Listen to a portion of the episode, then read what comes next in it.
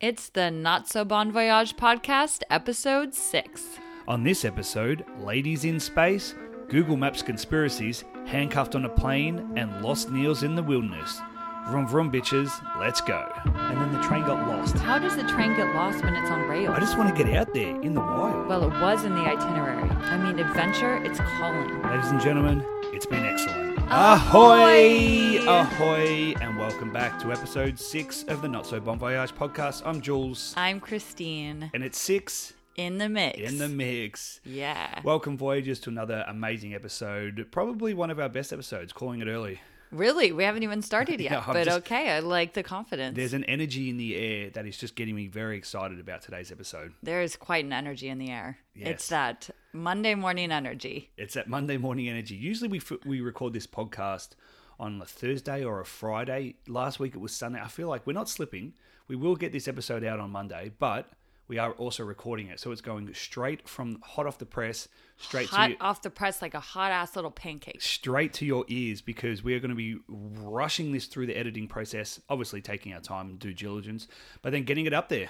Yeah, we are. We had a busy weekend. We had a very busy weekend, and we've had a busy week because last week we were in Carmel by the Sea. Ugh, take me back. Oh, what a time that was! I tell you, Carmel by the Sea is a beautiful. It's a very quaint little town, and if you're middle aged and you're feeling if you're middle aged. no, if you're middle aged and you're starting to feel old, you should go to Carmel by the Sea because it brings you back to reality. Because I think the median age in Carmel is probably about seventy five. yeah, So definitely. if, if you want to feel young and hip again, go to Carmel. Go to Carmel.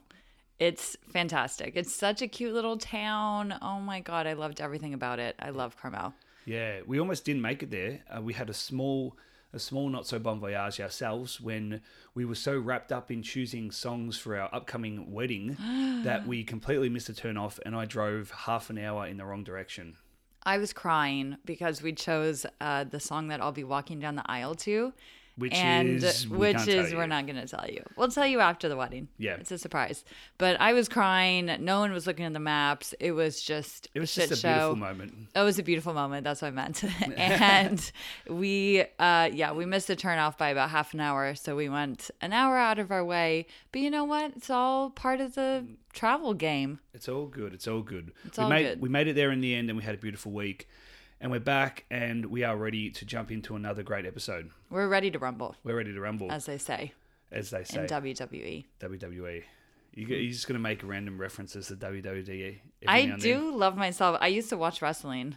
It's so fun. then. I want to go to a live wrestling show. I know, me too. That'd be so fun. Back in the day, I thought it was real, and they used to do those things where they would like go backstage and the ambulance would come and the person would come into the ambulance and like start beating him up. And I was like, what the hell? This is crazy.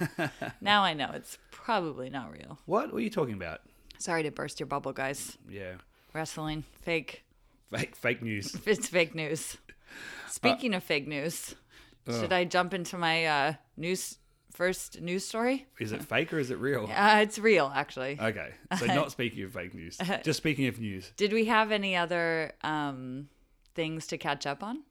Not Or really. We're jumping right into it. No, we're jumping straight into it. This week is going to be another busy week as we rush to get you another h- episode hot off the press because next Tuesday we're flying down to Mexico. Oh my god! and we will definitely be recording some episodes from Mexico because we'll be down there for a month, forever, forever, possibly forever. possibly forever. We are going to Mexico next week. I am not ready, but it's happening. So It's happening. strap in, guys. Strap in and get ready to rumble. I'm sure there's going to be some some great stories to tell. My parents are coming across to Mexico the first time ever. We've got the whole Got crew a lot of coming down. Aussies coming. Ooh, You look know out! they're troublemakers. Brace yourself. Yeah, it's gonna be one wild ride. One wild ride. All right. Speaking of wild rides, I actually don't know anything about your story, but mate, It's it- kind of a wild ride. well, that would have been really good, uh, convenient. That would have been really convenient. It's not the wildest ride, but it is the story of this is very very recent. What's the what's the date? Is it the twenty first? Twenty first. Oh my god. Um, how is it the twenty first? Whatever. Anyway, It's like moving three on. days to Christmas. Right? Like Christmas is basically New Year's. Yeah. So goodbye 2019. So, three days ago on October 18th, NASA had their first Did you hear about this? No, but I have a All- story from October 18th as well. I That was a big day for news. know we're keeping it really current over here. We're breaking news over it. Don't forget to mo- This is breaking news. Beep, beep, boop, boop, beep, boop. wrong wrong uh, channel again. We're breaking news over at Not So Bon Voyage. NASA Bon Voyage, yes. So on October 18th, they NASA had the first all-female spacewalk. you go, girls. You go, girls. So NASA's Christina Koch and Jessica Mayer did the first all female spacewalk. They were performing maintenance work on the International Space Day. Ever heard of it? Never heard of it. Yeah, I have. Big Cox was up there. But- did you really have to go there? Leave it to a man to make a dick joke about the first all me all female spacewalk. Get up and we're gonna there. pretend we did not make that joke. Of course. But um, I'm not going to edit it out. Of course not. Why? Because that's too much work. Yeah. Just kidding. We're raw and real over here. We just let it. We just let it go. We let the Cox out hang out. Not the cock saying out. Anyway, maybe it's pronounced Coke. We don't know. How do you spell it? K O C K. K O C K. I don't think. Oh I've no ever- no no. Sorry, K O C H. My uh, K O C H. K O C H. So like the Koch brothers Or like or like Kosh. or Kosh. I think it could be Kosh. It could be Kosh. I think it but- is Kosh. There's a guy in Australia who, um, David Kosh for all our Australian listeners. Is that his name? David Kosh? Koshy? They call him Koshy. He's a bit of a tool. I think that's how he spells Oh, his name. wow, you're just really uh, Nah, you know, okay. everybody knows it. I'm looking to see if I can find out how to pronounce it. Uh, it's uh, let's not move really a on. new the new in the news the pronunciation of her name. Anyway, so they did the first all, me- all female spacewalk, and Trump. We're not really a political uh, podcast here, but We're not. this is just part of the story. Yeah. Um, so everything went fine with the spacewalk. That's not the not so bon voyage. But Trump was on the phone with the women and congr- congratulate con- rewind congratulated them on the first time a woman has walked out of the space station, which did not happen in 2019. It happened in 1984. Oh, that's a long time ago. that is a long time ago. Uh, so that happened with Russia's Svetlana Savitskaya. I'm gonna think that I feel like that's Hmm. feel how you like- pronounce it. You feel like Trump would be up to date with this Russian news. I kn- yeah ugh, yes, that was a great joke. um, yeah, he uh, was mistaken. The first time it happened was 1984. I thought you were going to say the first time he was mistaken. The first time he was mistaken was in 1984. Yeah. No, it's definitely before that. um, and 14 other women have also walked outside of the space station. So he was very factually incorrect. The women on the phone, Jessica Mayer corrected him and basically said, that's not right. So that's, yeah. So that's his not so bon That's, voyage. we're not getting political here, but let's just say I'm not surprised that he made that faux pas. Oh, Anyway, faux pas. congratulations, ladies. That is so awesome. It's more like a travel win then. Yeah. That's a no, no. That's a yeah. I basically I just wanted to talk about how awesome this is, but it's funny. There's like the, some drama, so I guess this was actually supposed to happen in March with a different woman, not Jessica Mayer, and um, but this woman named Anne McLean. But in March, it was just a bad time of the month. oh God, you didn't make the broiest jokes today, yeah. Jesus! Hey, Ugh. I'm all about equality, and I congratulate these women. But I have to, if it's there, I just have to be. Oh my god, it's so broy. Anyway, can I keep going with my Yes. story? So this the, there was space drama because this other woman was supposed to go on the first all-female spacewalk in March with Kosh or Coke Or Oh, Koch. Christina with, Koch. Christina, and she didn't. This woman Anne McLean didn't join. They think because her ex-wife accused her of what appeared to be the first space bi- cybercrime oh, which was uh, something about a stolen identity, which just sounds it's like a whole that's like a whole other story. okay. I I didn't think really you- get I a think You're gonna have chance. to get into that and get back to us. I'm definitely gonna get back to you because the first spice space first space cybercrime that just sounds too juicy to pass up. Mm. But NASA denied that's why they canceled it. They said that they simply didn't have two appropriately sized spacesuits for the female astronauts. Mm. Which seems I would just go with the first space cybercrime and have Yeah. that take the fall instead of you couldn't get some freaking astronaut suits. yeah. I mean, I know they're probably hard to make, but Jesus, like Or maybe they just couldn't match the suits to the boots. Oh, the suits and the boots. Okay. The Well, boots good on and you, suits. ladies. That sounds that's Anyway, amazing. yeah, on 'em. good on you, Christina and Jessica. You're killing it. So cool. You go, girls. 2019. Good work. 2019. Girls are getting outside of the, the space, station, and, and walking around. crushing it. So good work, ladies. Uh, my story is actually from October 18th as well. As we've discussed probably about two minutes ago, it was a big day in the news. Big day. My story, now, you weren't reminded, and I've named my stories again. Oh. Okay. This one's called. Jesus, I take the wheel because I am never going to remember to name my friggin' stories. It's Okay. not going to happen. This one's called Get Me Out of Here. And it happened over the weekend, so October 18th. And it kind of goes in line with some of our other aeroplane stories that we talked about last week. So if you didn't hear last week's, we talked about some some older Chinese passengers perhaps trying to get the some luck on a flight by throwing coins into an engine, you know, Yep. like you would throw a penny into a I s- Fountain. I said a pond last pond. week. Yeah. Keep your pennies out of the pond, Keep your guys. pennies The out of the ducks pond. don't want those. No, quack quack. This is in line with that, and we also talked about emergency doors and things like that. It was a very funny episode. You should check it out. So this is on flight T03010. It's not really that important, but I just thought it'd be uh, put in the extra detail. I love details. From Paris to Marrakesh, so from France Beautiful. to Morocco, Love it. aboard Airbus A320 operated by Dutch airline Transavia.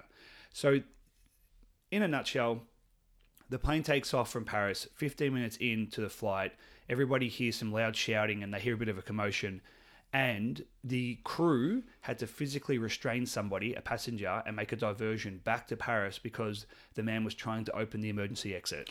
What is wrong with people? know, but this God, is- leave those things alone. But this is the Jesus. story. This is happening. I mean, the more the more I look into it, the more I see find more and more stories about this.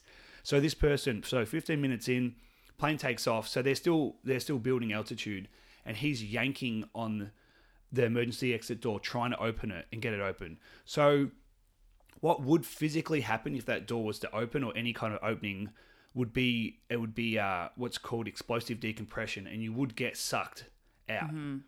But I so I did some research on this because we were talking about it last week. We were like, you know, can you open the door? Can you not? Is there a special Right. lock or a lever? I'll get to that in a second. So the man was trying to open the the overwing exit. People were screaming, and the man apparently wasn't saying anything. Oh my God. So he wasn't saying, he wasn't calling out threats. He wasn't, you know, making any kind of bold claims. He didn't seem, he just wasn't saying anything. He was just trying to open the door. The crew had to basically pounce on him. They held him down. They were able to handcuff him. The plane landed in Orly. Orly? uh huh. Is that the, what's Orly? that? Orly, the I Paris think it's airport? Orly. and the police took the man away. A spokesman for the Orly airport said, now this is where I started to research it. Um, well, so the, the passengers obviously got delayed. They got put on another flight and they went to Marrakesh and they all landed safely. And I'm, I'm, I'm Good assuming- to know. I like that update. Yeah, so it's not a very long flight, I don't think. It's probably a couple of hours. They're very close. Yeah, they're very close. So a spokesman for the Orly airport said that it would be impossible for the man to actually open the door mid-flight. Whew. So I thought I better get some A second information. opinion? I better get a second opinion. I better get some information for our voyages because, you know, we've been we make big we make big bold claims on this podcast, We and really sometimes do. we don't actually look them up. So I decided to do a little bit of snooping. Well, actually, I Ooh. just did some research. So here's what I found about on opening an emergency exit during a flight. During the flight, the emergency exit doors are held in place by the difference in pressure between the inside and the outside of the cabin. So Okay. Mm-hmm. because the, the cabins are pressurized, it's something. Now I don't actually understand it that well. I've written down the Okay. notes, but it's something to do with how the cabins are pressurized at that altitude that actually create like a seal, like a vacuum seal, Mm. basically on the door, based on how the from the outside pressure to the inside pressure. And so no human is physically strong enough to actually open the door. What So- about a gorilla? Well, no, it wouldn't be possible. It's Okay. physically impossible to open the flight the door during a flight when the cabin is pressurized Just checking, because what if someone brings their emotional support gorilla and know. then we're all screwed? or emotional support horse and it horse kicks Of it. course, yeah. You know, that's actually a story that I wanted to cover that somebody actually did bring a little Shetland pony onto Oh, As an emotional support animal. cute. on the plane. on the plane. Oh my god, that's adorable. So at cruising altitude, there is now this is where I don't really understand what the maths or the science is, but at cruising altitude, there are eight pounds of pressure pushing against every square inch of the plane's interior. All right, now I, well, That sounds like a lot of pressure. it doesn't really because eight Oh, no. Mm. pounds is not a lot, but apparently even two pounds would be more than any human could push. Really? So eight is four Okay. times. So it's humanly impossible for you to actually open the doors. Mm. okay. So there you go. there we go. They did But say is that, fucking with the door could break something that could set off these safety alarms. It could start to the mask might drop from the ceiling. You know, there could be things like that happen, but you couldn't actually physically open the door. Okay, but what about when you're ascending And the pressure's changing. and the pressure is building? Well, I don't know. Okay. I'm not sure. Because so I was, just don't were think they it's possible to open the door when the flight's on because of the pressure. The cabin's pressurized. okay? They because they pressurize when they're on the ground, right? Someone. Yes. Yeah. So we're probably good. So they start to pressurize the cabin before you've taken off. Hmm. And then they do it up until, and I think the same thing probably happens when you land, that Mm-hmm. the decompression's starting. But if Superman was on the flight, Yes. or Super Lady, Yes. 2019, 2019 all female spacewalk. there we go. Superwoman. Ever heard of it? Yep. And Super Person was able to bust the door open, there would be what would be called explosive decompression. And that's what happens when uh, a window breaks, if something rips off, like, and there is an actual hole created, it will be explosive in the sense that it, it explodes and things are sucked out at a fer- ferocious rate Well, that's terrifying. until the in, until the cabin repressurizes at the altitude. But then at that altitude, you need the oxygen to breathe, otherwise, because okay. the oxygen's too thin. Okay. That's why they pressurize it. Anyway, it was very interesting, and I came across a story that is crazy. That was just too much to tell today, so I'm going to save it for. Uh, it's an older story, but it is. phew, it's Okay. very detailed, and I'm going to save it for another day. cliffhanger. Cliffhanger. Jeez. Make sure you subscribe. yeah, you don't want to miss that one. Okay. So my travel takeaway, which is a new thing that we're going to do, and I don't think you told me yours. Oh, are we doing that for every story? Yeah, that's I what I was only I thinking. thought I was singing the, only the main one. We really Oh. got to decide these things beforehand. Yeah, I know. So a travel takeaway, my travel takeaway from this story, and so it's going to be a little a little section on tips. Is don't open the, Suggestions. the plane door. It is don't try to open emergency door while flying. Not only can you not do it, you will get thrown in jail. Good tip. Yeah, so stop fucking with the doors, people. Yeah, just leave the doors alone. I'm not going to trust anybody near an emergency exit. Now that I've read all these stories about people trying to open the doors, I'm like, no, I'm sitting in all of the emergency exits. Yeah, I feel like I feel like since we've started this podcast, we've done a, cra- a lot of crazy flight stories, and this is definitely not helping my flight anxiety. right? And we have to fly next week down to Mexico. Oh yeah. Okay, fantastic. Okay, this is going to be fun. great. Do not open the emergency exit door. I was going to, but now I'm not. Yeah, because now you know it's humanly impossible. Humanly impossible. But if I bring my gorilla, maybe. Maybe. We'll see. Well, that was very interesting, wasn't it? Hmm. Okay. But it was interesting to learn about the fact that it's not possible. That makes me feel better. It makes me feel way better. Way, Yes, better. Way better. That's a good thing to know. Okay, well, there you go. Okay. So uh, I have another in the news. Oh, I'm going to keep this one short because it's not that exciting. Uh, that was a good lead up, wasn't it? Yeah. Everybody's on the edge of their seats now. Oh, God, can't wait to hear this one. So, my story is about a young man, a 16 year old. This just happened the other day in, on like the 17th of October. Wow, we're keeping it really current. We are keeping it very current. Keep it real. Hmm. So, Basically, a news a news we're podcast. basically news, your trusted news source, basically. That's For who we anything are. other than math, science, Definitely not math. yeah, anything technical that involves facts. Yeah. Nah. Nah. We're just more of the storytellers. Yeah. So, this. Never let the truth get in the way of a good story. oh, that's a great quote. Yeah, so good. I love it. So this was Miles McCready. He is a 16 year old, and he was traveling from Indiana to Ireland to try out for the under 19 national lacrosse team. Uh, so it was his first international flight alone, and he was flying out of O'Hare, which is in New York. Is that right? That sounds or New Jersey or New York? New York. Yes. And he was but he ended up getting stuck at the Newark Liberty International Airport in New Jersey. And he was stuck there for more than 24 hours while traveling by himself. So basically, his flight out of O'Hare was delayed, which caused him to miss his connecting flight in Newark. Uh, so his mom booked him another flight to Europe, and then that was canceled. So basically, he just had to wait for a really long time before getting his new flight to Europe. And it's kind of this weird glitch in the system gray area. So there's an, a special room for unaccompanied minors at the airport, but they have to be under 14. So he's 16. He's obviously older than 14. I can do that math. Yep. Uh, What do you but think about that? what do you think about that? Good math, huh? but he was too young to go to a hotel because most hotels you have to be 25. So he was kind of, 25? yeah, What? What? do you- Why? I think so, right? No. Or maybe I'm thinking of renting a car. We don't, definitely have to be, yeah, a lot of hotels you have to be over at No. least 21. Yes. Why? You're an adult at 18. I don't know. That's just how it how it is. Just Well, you just, rule- you're too law of irresponsible. the land. I mean, it's fair enough. Like you are irresponsible at that age, but that seems ridiculous. 25? maybe because they have alcohol in the room. I maybe it's twenty one. it, it must be 21. Yeah. Anyway, well, whatever. He was too young. He was 16. Okay. So he could he United let him stay in the unaccompanied minor room for a few hours, but then they kicked him out at 6 a.m. and he didn't understand why. So he was basically just wandering around the airport, and his mom's really pissed off because he was just there was no attention given to him. He didn't have anybody looking after him. He was just wandering around this airport. He had some food vouchers, but yeah, that's. And then what Sorry. happened to him? And then he went to. Uh, he missed a couple practices, but he got to the uh, national cross tryouts. He got there. th- It this is a doesn't movie, say this if is he a got movie in on the making. team. He got there in the end, just in time for the last game, and, they- Yeah. and the team was down at half time, and they were like, "Where? What's his name? M- Miles, Where's Miles?" And they're like, "We can't do it Miles, without him." Miles, And then, and then at Miles. half time, they're down, they're looking out, and then Miles rolls in. He's got his his suitcase, he's got his bag of airport food from his food vouchers, yes, and the whole crowd erupts, and he goes on to win.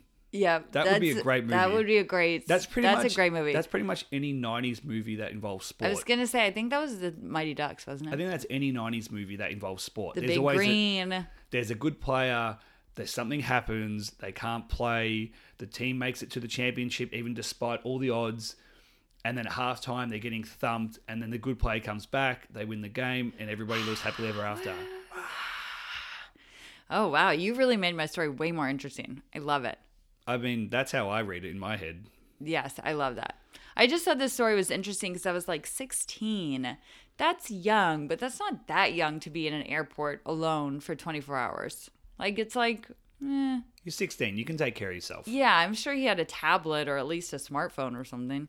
I don't know. I just, but then, like, when I was 16, I was pretty young feeling. So, it's hard to say.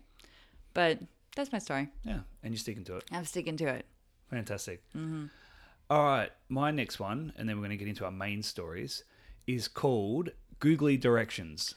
Googly. Googly. Googly, or Googling? Googly. Googly. As in like, googly loopy. eyes. Yeah, googly directions. The small town. You know, I've done some good research into the background of this story and, and other ones, but one thing that I'm not doing is looking at pronunciations Hmm. because I'm just can't be bothered. Just going off the cuff. Yeah, the small town of ba- Baunay. That doesn't sound right. That does not sound right. It's on. It's off. It's on the island of Sardinia in Italy. Ugh, okay. It's We've B A heard a lot U. about Sardinia. It's B A U N I E. Baunay.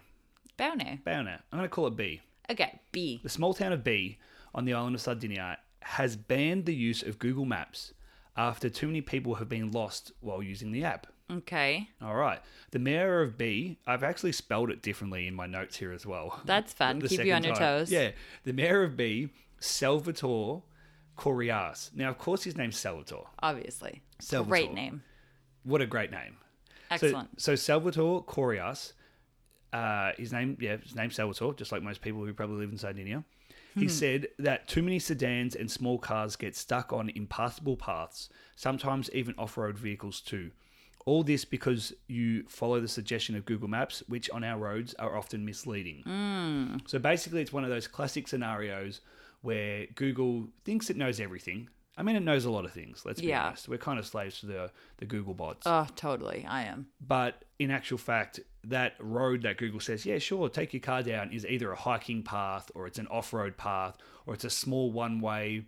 Right. And so people have been going, driving around and getting stuck. So B, the town of B, B- Bonai, yep, is located on the eastern coast of Sardinia, close to the rugged coast, and it's a popular tourist spot.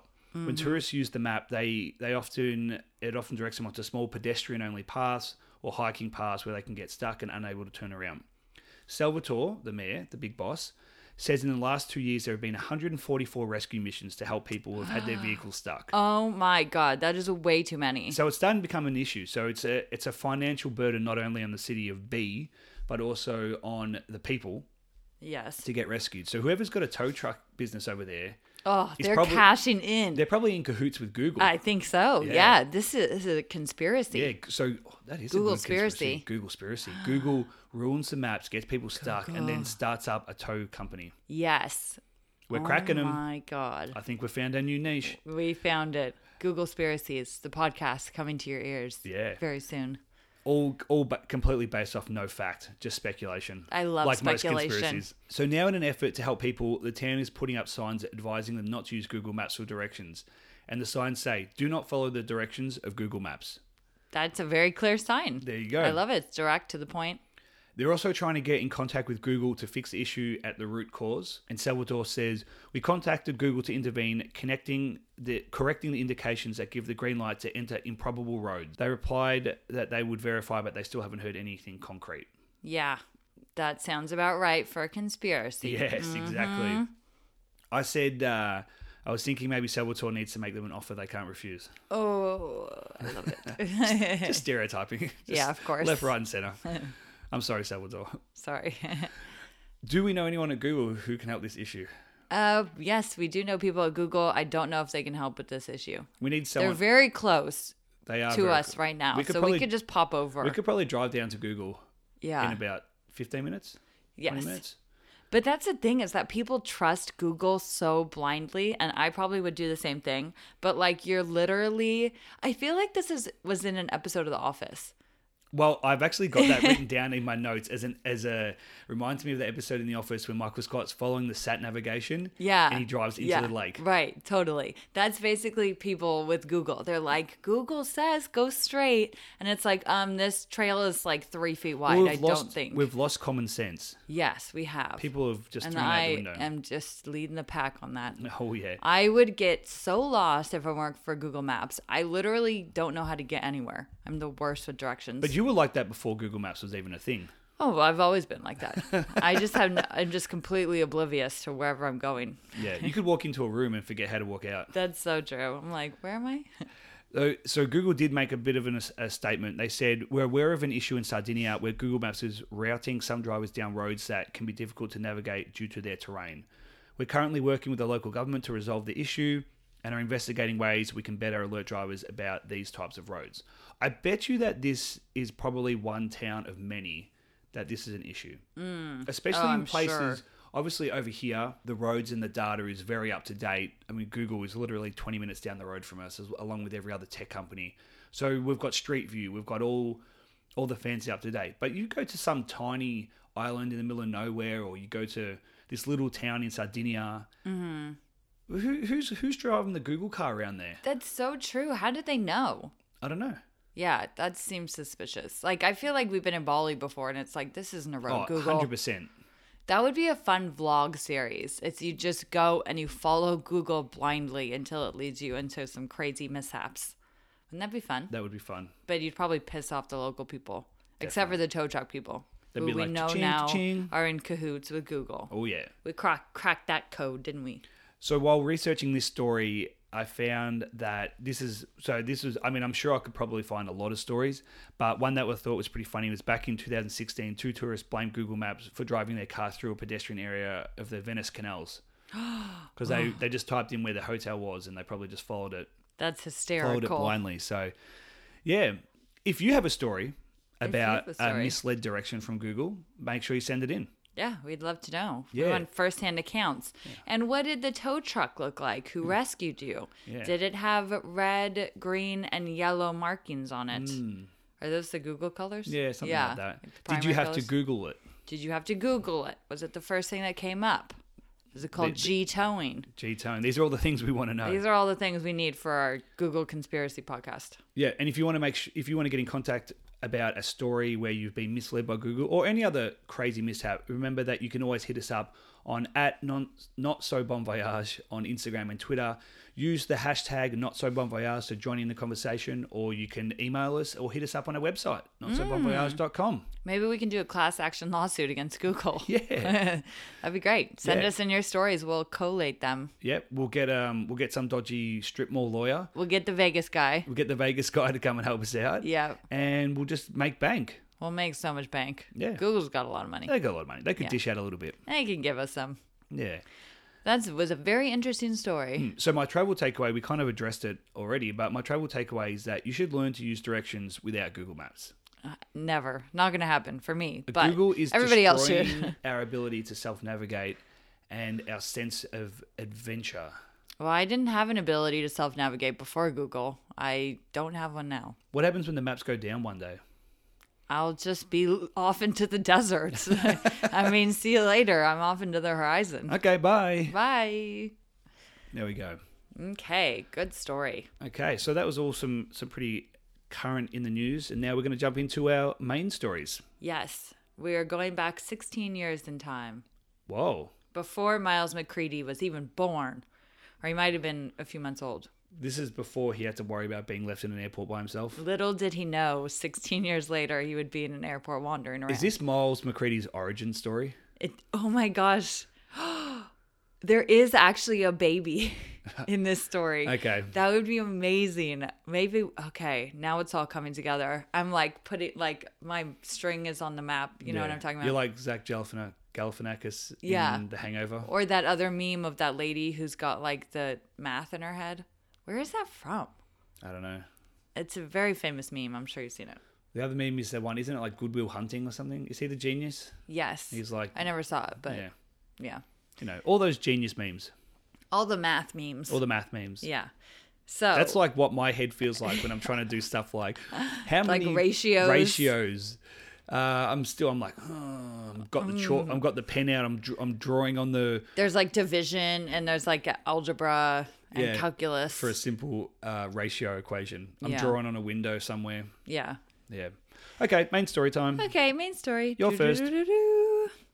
Didn't we have Main it? Didn't we have story. it? Didn't we talk about having some kind of jingle for in the news? Oh yeah. In the news. In the news. Rise and shine. Oh, We've been singing the Rise Kylie and Jenner shine. Rise and Shine song, which consists of one line, which is Three words. Rise and Shine. It's just so catchy. It's very catchy, actually. if you don't know what we're talking about and you care, you can Google Kylie Jenner. And if you don't care, then don't do it. I Don't do it. Um, I don't 'cause care. We don't care. We don't care. We don't actually care that much about the song either. No, it's just in our head. Mm. Ugh, whatever. Okay, main story. Damn Jenners and Kardashians. They're Can't get away always in your head. They're infiltrating. Anyway, main story. Doo, doo, doo. My story is from June of 2003. It is the story of Blake Stanfield, who is 38, and his father Neil, who take a trip to celebrate Neil's 65th birthday. They're outdoorsy, they're mountain men, they probably have beards. I've never seen a photo of them, but I imagine they're quite rugged and they Plaid love the shirts. outdoors. Plaid shirts, totally. The whole from them. Pocket knives on their shebang belt. that's part of it. Yes, definitely.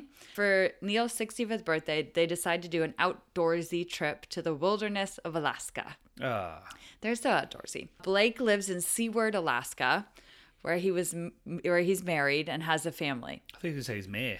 he's the mayor. He's the mayor. So many mi- Uh, mayor Seaward. stories. Yeah, He's the mayor of Seaward. and he's married. Which just reminds me of Arrested Development. And they have the uh, boat called the Sea Word. It's great. um, and his father lives in Oklahoma City. So they decide to do a rafting trip down the Koyukuk River. I really need to look up the pronunciations before No, I we do don't. these stories. Koyukuk River. Yep, that sounds. That ama- one is basically, I don't think you could pronounce it any other way. It's very simple, direct spelling. So the boys, they love being outdoors. The men, I should say. They're men. They're men. They're not sixteen-year-old boys stuck in an airport. No, they're definitely not. They're mountain men being outside in Alaska. So they've always done backpacking trips together. Blake's like done mountaineering and rock climbing. So they're, you know, they're outdoorsy. So they get dropped off by a bush pilot on a gravel bar on the Koyukuk River. And when I say gravel bar, I do not mean like a swim up bar. They're not- there ain't no cocktails on this gravel bar. Gravel bar. Yeah. What is a gravel bar? I think it's you know when you're on a river and there's kind of like an island sort of that's like just gravel. Yep. Yeah, you know what I'm talking Mm. Like a about. sandbar. It's like a bank, It's but like in a, the s- middle. It's like a sandbar, but it's gravel. yeah, exactly. It, That's probably the best way to Hmm. Yeah. describe it. Okay. It's a sandbar, but it's gravel. It's a gravel bar. Yeah. It's so It's this long is enough to land a plane. apparently. It's a big. It's a big gravel bar. It's Okay. large, and in charge. It's large and in charge. Um, so uh, they're on the Koyukuk River, which is a tributary river of the Yukon. I don't know what tributary means, but it, that's what Mm-hmm. It is. sounds important. It sounds important. It sounds like it was a tribute, but I think it basically means it leads into I mean, it's not the like Yukon. yeah. I mean, it's not like like they made the river as a tribute. to Yeah, they're Yukon. like that. We love the Yukon so much. We're making our own river. And the ri- Congratulations. and the river decided. The river decided. So they're on this river. They decide to spend their first night on the gravel bar. They're not really in a hurry. The first rapids they're hitting are four or five days down the river. So they're just like, let's, you know, get some rest on this gravel bar and chill. So that first night, Blake decides to rearrange some of his gear. He puts his knife and his lighter into his shorts pocket. Okay. Sounds like some revolutionary stuff here. He's really he's really He's really changing it high up. tech. You mean on the same pocket? Wow. Yeah. It's Oh, This is pretty crazy. this is insane. I Yeah. can't I don't know where this story's going now. I'm guessing he had a zipper on his pocket. I think he, I can imagine him in the real outdoorsy clothes. You Yeah. know those clothes you're only wearing in that wilderness. Yeah, 'cause because you, if you don't were- want anybody to see you in Because you them. wear them anywhere else, you look like the biggest dork. Yeah, exactly. I'm gonna guess that he was wearing those shorts that zip off and into pants, or the pants into shorts. Yeah, you know that way round. Yeah, either way, could go Yeah. either way. Have you ever seen someone wear those in the real world? Yes, they're not good. I tell you, I don't know if I've ever seen something less stylish. Sorry if you have those. They're very practical. Practicality is a 10 out of 10. Ten out of ten. Fashion, negative ten. Negative Out 10. of ten. Out of a hundred. out of 100. They're not cute, but No. you know, whatever. You do you, Blake. I don't even know if he was actually wearing those. He might have just been wearing normal shorts. Yeah. I didn't want to blow up his spot, and he's like actually extremely stylish. I'm I'm just going to, in my head, I'll never be able to not imagine him with those zip off shorts now. Yeah, that's who he is now. Yep. So the next afternoon, they decide to hop on the raft, get into the river. It was June, so it's the very beginning of rafting season, and they're the first rafters on the river of the whole season. You never want to be first. You don't want to be first. So Because then it's untried. it's untried. You just don't be be second. Be second. Why do you need to be first? Let the other test dummies go down first. Exactly. Oh my god. I also uh, I'll tell you this funny thing later. But anyway, um, Everyone or just me? everyone. It Okay. Remind me about the um, water park that has the most inju- injuries in America. Okay. Can you remind me of that I'll try. later? I can't go off course now. I'm already on this boat. I'm already on You're this already, raft. hey, you're already down the river. I'm already partly down the river. So so they're the first rafters of the season. This is gonna take me forever to tell if we keep going on tangents. So they let me bust through this. They see animal prints in the mud on the shore because they're you know the first people, not ever, but of the season. They see bear tracks, wolf tracks, caribou, carabao, Carib- Caribou. caribou, Carabao. Yeah. caribou, woo, hey. and so the men had a c- cataract. A cataracts. the men had cataracts. they my google docs wanted me to change it to cataract so bad but it is a cataract so this basically looks like two canoes that are connected a few feet apart with a base in the middle Okay, so it's a catamaran. it's a catamaran raft it doesn't look i don't know i didn't see theirs specifically but i google imaged it these things don't look like the most stable boats of sorts but you know apparently people They're the who zip use off them- pants of the rafting world. yeah, they're not. Yeah, they're just kind of what they sound like. It's a cataract. It's a cataract, obviously. Yeah. So you kind of sit in the in the base in the middle, and then the two oars go on the outside of the two canoes to steer. Yep. So they're cruising down the river. It's like chill. It's very wide. It's about 100 feet wide. Um, and then they start to notice sheets of ice clinging to the sides of the river. But it was June, um, and they didn't see anything concerning when they took the bush plane coming up from um, the outpost. So they figured they're good. It'd be hard to see ice from up there. Would it? Well, bush planes go pretty low. Yeah, You've okay. been in one. I have. Yeah. It's terrifying. Yeah. Sounds scary. anyway, so they round an- another bend and they see a shelf of ice that is the entire width of the river, blocking their path. Wow. There's a big shelf of ice. The current was really quick, so they couldn't fight back upstream. And apparently, nobody said a word as the boat slammed into the ice and flipped.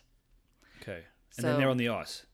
They're under the ice. Under oh They're that's pulled one of under by most the terrifying current. things ever. so they're under this rock hard slab of ice being pulled down by the current they've got jagged blocks of ice river scraping their face their scalps it's you know things are coming at them there's little air pockets so they're getting quick breaths as the current is sweeping them along at some point they pop back up from the ice into an opening or sorry, eh, rewind. Blake says they have no idea how long they were down there. He said that time stops when stuff like this happens. So I can they imagine. Just he's yeah, he doesn't even know. He's a time traveler. Yeah. Yeah, exactly. Um, so at some point, they pop back up from the ice into an opening in the river, and Blake tells his father that he's sorry for getting him into such trouble. Oh my god, that which would be so heartbreaking as a father to hear that your son feels guilty That you're about for to die. that you're basically about to die. Oh my god, so sad. Then they get pulled back under, and there's this time there's no air pocket. Oof. So basically, it sounds like a movie. Like they're under the freezing water. He said there's a dim green light that's coming through the ice ceiling, but hi- his like lungs are rushing, like just like freezing cold and burning. And Blake says he remembers wondering how he would die if he would just breathe in the water and drown, or if he would come back out, if he would black out and then drown. Which is interesting that you would think Probably one How of the am I two, gonna but die? either way, it's going to yeah, happen. I mean, you'd prefer to black out, right? Yeah. Anyway, finally, with seconds of breath left, they pass the ice shelf. Hurrah. Hurrah! Thank goodness. But that doesn't mean that their story is over. So Blake was able to swim ashore. He's on another gravel bank and he's racing barefoot, chasing down his father who's still in the water. And if you've ever, like, rivers are fast, man. Yeah. Like I remember, I was in um, Yosemite with my good friends Corey and Christina, and Christina slipped in a river and was being pulled down the stream as Corey and I are running down the the side of the river, chased like trying to get her. Oh my god, it was terrifying. At the time, we were kind of laughing because we were like, "Oh shit!" But like, it's that can really be Oh, very yeah, absolutely. dangerous. Luckily, she was able like the river um, was shallow enough that she was able to stop. But those things are quick. Yeah. So eventually, he's running barefoot. Um, eventually, he gains on his dad, um, and his dad's able to latch onto a block of ice just under the surface. He tries, the dad tries to swim to shore, but he's got the current dragging him under. So Blake grabs a 10 foot spruce branch, throws it out to him, and pulls him back in. So now they're safe from the river, but it's very clear that Neil is in the first stages of hypothermia. He's shaking uncontrollably. That's what I was thinking would be the next thing. It would be freezing cold. I mean, it's basically melted snow, ice. Oh, They don't really have much left. Everything was in the boat. So all they have left is a lighter, a knife, life vest, whistles, a map. Um, and I then knew that lighter and, and, and pocket knife was going to oh come my around. god! That I mean, if they didn't have that, they would basically be screwed. Yes. I mean, I don't, I don't think they would have been able to survive. They only have one pair of waiters, not, not people who are serving them dinner. Garcon, soup of the day, please. They only have two waiters. That's ridiculous. This- this service here is terrible. um one pair of like uh wellies Waiters. Waiters, yeah. what do you what would we call those probably waiters boots Boots.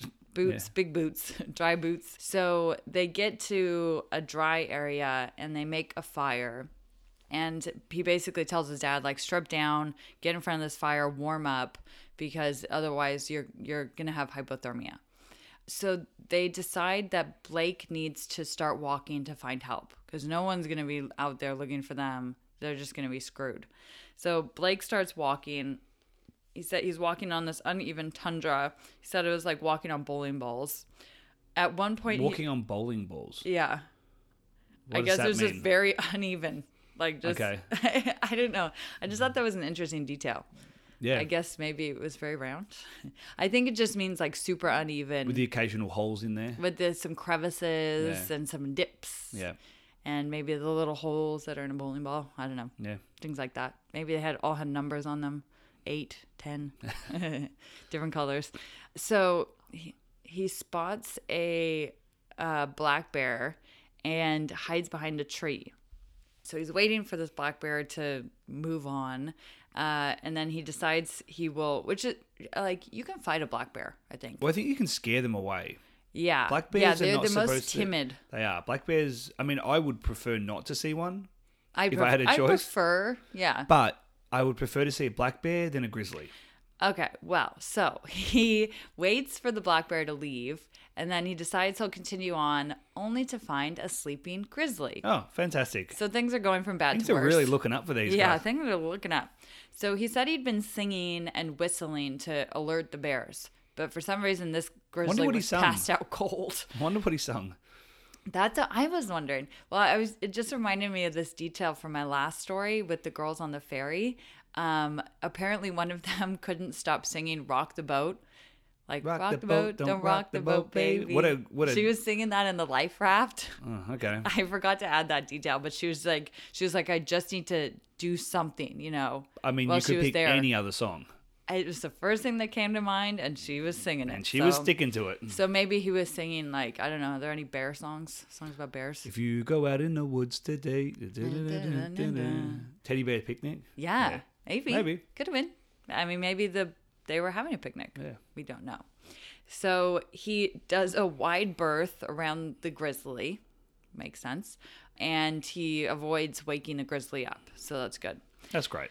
So, after more than 12 hours of hiking on bowling balls, um, Neil stops to make a fire, dries, dries, Got a perfect three hundred. dries his clothes. Sorry, Blake does that. Blake stops to make a fire and dries his clothes. I've lost track of who's who anyway. Blake's the younger, Blake's the son. Just say son or dad. Okay, the son stops to make a fire, dry his clothes. Meanwhile, the dad is desperately, he's back at where they were landed, Yep. and he's desperately trying to keep this fire alive because the son has kept the um like lighter and everything. Yep. So he's trying really hard to keep this fire alive. Um and he's like made a makeshift shelter. He m- ha- like the first makeshift shelter catches on fire have, he makes another shelter, catches on fire. He's just basically like trying desperately to stay alive. So they're out there for five days, separated, Wow. separated with no food. Separated. Yes. So one has a fire and one doesn't. well, Neil, Oh, the yeah. father, stayed back and kept the fire original fire alive For five days. and for five days. Wow. And the son took the lighter with him, so he was able to build little fires along the way. So five days without any food. this is badass. Uh, yeah, they are like the ultimate outdoors people after this.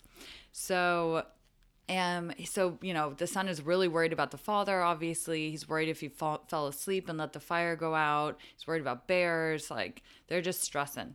So they're out there with five for five days, and eventually a bush plane with five construction workers who were working in the area. They wanted to see the river before they left uh, their working situation, and they come by Pay tribute to it. and yeah and they come by and the son hears the plane and he's like thank fuck basically so so the son is waving his life vest uh, on the bank and he sees the plane take a sharp turn toward him and he said he just dropped to his knees because he knows that somebody's seen him at last thank god Man, imagine that feeling. oh i feel like there would be no better feeling you would just br- i like you would just break down and cry Oh, well, I you'd think. just be exhausted. Like I can't imagine you'd be sleeping much. I mean, no, I you wouldn't be. keeping- You'd just be. You'd be freezing, yeah. Oof. starving. He was walked 12 hours the first day. Like it's just it, it's so d- devastating. So the plane comes, drops food and a radio to Blake, which is the son. Um, and they t- he tells him about the capsizing that his father's upstream. So they go. The plane goes to the father, drops him a tent and sleeping bag and food, and then a helicopter comes four hours later, which seems a little bit like can you get any faster? I don't know, like that- maybe four they had hours. To, maybe they had to get a helicopter from somewhere else. Yeah, it is Alaska. Yeah. You know, Alaska. And they probably had to coordinate a rescue effort. That's that's not, that's not. do- I mean, you've done five days. Four hours is Yeah, Like, chill but out. imagine if you're like on the brink of hypothermia, and then like you won't, you don't have four hours left in you. But he did. They did give him a sleeping bag, so and some food. So they get rescued. They picked him up. Apparently, they were just like covered in soot and dirt. And Neil said his dad looked like he worked in a coal mine. And they were rescued. And two months later, Blake became the father of his second son who went on to win to the- become Miles McCready, who was stuck in an airport for 24 hours until he won the lacrosse championship. It, Wow. all, it all comes for, full circle. Well, that's a great story. Yeah, they said uh, that two months later they were, or sorry, they said that they were already planning their next trip down the Koyukuk River, which I don't think I would go back, but Determined. more power to you. Yeah, just make sure you don't go first this time. Yeah, exactly. Wait until like July. Yeah, someone else goes and you're like, uh, yeah. you guys go. No, I'm good. I'm you good. go first. You go first. yeah. So You do that is- trick where you like pretend to tie your shoe. Oh, one Yeah. sec. You guys Uh, go first. I just need to uh, do this thing. You Yeah. guys go. So that is the story of Blake and Neil on the Koyukuk River. Well, well, we we're very glad to hear that, and we wish them all the best on their journey. Yes. Um, Oh wait, they've already done it. This They've was years already ago. done it. This was in 2013 or 2003, sorry. And I just want to give a shout out to the Los Angeles Times, who uh, an article called "The Men the River Swallowed" by J. Michael Kennedy, where I got a lot of this info from. Thank you, J. Michael Kennedy. Well, we, yeah, we should start crediting some sources. Yeah, I used a lot from that. So, you know, if you want to read it, it's really like there's even way more detail. There was a very long piece. So, uh, it's called The Men the River Swallowed on the LA Times. Wow. What's Mm-hmm. your travel takeaway? Um, my travel takeaway. Well, so actually, at the end of the article, they have a ch- teachable moment, which I thought was very appropriate, and it's just uh, never say die. So my travel takeaway is Goonies, never say die. Just keep going, Just keep push, going. because you never know when you're gonna get rescued. You know, always Yeah. just push a little bit longer. And maybe carry more lighters, flares, things like that. Mm-hmm. Yeah. Oh, Various other Always keep your lighter and your um, pocket knife. pocket knife in your zip up pants, zip shorts. Fantastic. Yeah. Wow, that was a great story. Thank you. My story is is now going to seem like it's not as serious, but it, it's it's kind of on That's a okay. similar, it's, it's kind of on a similar note. My main story is called "Give Me a Break." Give me a break. Break. Give me a break. break this me off a story piece was of pretty that. recent. It happened about a month ago, mid September 2019, and is with a hiker called Neil Parker. Whoa, weird. Neil, Okay. Neil is 54 and he hails from my great country of Australia. He's in he's in the north. He's in Queensland. He's an experienced hiker and he took off on a Sunday to do the Cabbage Tree Creek. There's a Cabbage Tree Creek Trail. That is a tongue twister. We always end up with at least one tongue twister. At least per one tongue. episode It keeps us on our toes. on our tongues. On our tongues. Cabbage Tree Creek Trail on Mount Nubu in northwest Nebu, Nebu in northwest Brisbane. It's supposed to be a three-hour hike, but it ends up taking him two days. Oh my hike. God. Did he use Google Maps? Yeah, seriously. It's like, I swear there was a turn off somewhere here. While he's out, so that basically he goes off on this walk. So he's an experienced hiker. He's part of some kind of he's part of a hiking group, bushwalkers or something like that. So he, he knows his stuff. He goes out. Well, does he? I don't know. Okay. He goes out for a hike, and while he's hiking, he slips while trying to climb a dry section of a waterfall. So I'm assuming that you know, this is this is up in the north. Well, they get rain up there. I don't know. I guess this waterfall is dried out Okay. tries to climb up this section. He slips, he falls, he slides about 20 feet, cartwheels down this thing. Cartwheel? Well, that's the way they describe it. that, that doesn't seem like a very appropriate word. It wee. sounds like he's doing that on purpose. No, it's like when you're rolling. okay. Like end He's over end. Falling. yeah, but I think when, when you say cartwheeled, it means they're like fall, falling end over end. Okay. Like sort of like bouncing around. It sounds like he's having a lot of fun, but he's not. Whee! He's at a waterfall and he's cartwheeling. This yeah, I story know. I'm sounds like, amazing this so sounds far. great. He eventually falls down, slams into a rock, and into the bottom of the creek. He ends up fracturing his leg and his wrist. I mean, I, I should probably say not fracturing. He like snaps his leg. So I've seen the X-ray, and it's the bottom of his like just above his ankle, and his tibia and fibia, both parts, are completely snapped. So he break, basically snapped his leg and it's just dangling, Ew. like at his ankle, Ugh. and he's in a world of pain. And he also fractures his wrist. Yikes. So he's laying there, he's all busted up. He goes to pull out his phone, and he can't get a signal. So it's not a, Yeah. it's not a particularly grueling hike, I would imagine. I mean, it's only uh supposed to be a three hour. Why hike. was he crawling up a waterfall? I guess he was just like getting over there a section or something. I don't know. They don't really explain it. Okay. So it's only supposed to be a three hour hike. So it can't, it's not like he's going into the depths of the bush. Right. So he's down in the bottom of this creek, this dried out creek bed. Well, it's sort of dried out. And after falling down the waterfall, and he's Sorry, how far did he fall again? about 20 feet, but he's sliding down like rocks. He's cartwheeling. He's cartwheeling. I don't know if he actually fell 20 feet and dropped because that's pretty high to hit the Yes, deck. So yeah. he's probably sliding. And eventually, when he slams into the bottom of the creek bed, he breaks his ankle and his wrist. Okay. So he's laying there and he's like, "Fuck, you know, I gotta, I gotta get out of here." He gets his phone out of his pocket, but because he's down at the bottom of the creek, he can't get a signal. So he thinks to himself, "All right, "I've got to get to higher ground." He goes to put his phone back into his pocket, and he misses his pocket. And it slips and it falls into the water and it dies. No. so his phone's done. Heartbreaking. And then he's like, okay, well, I'd, I got to, I just got to keep cruising. I get, got to get out of here. This is what he says. My left foot just below my ankle, just below my ankle, I guess, clean snapped in half. So the whole bottom of my leg came loose. I had to carry my leg.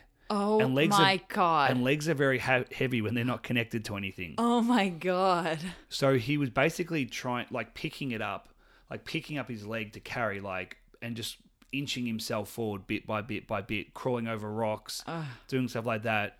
He'd get a meter, a meter and a half, so he'd get four, five, six feet, and he'd have to take a break. And one of the reasons, so he he's on this hike, which was supposed to be probably a pretty easy hike.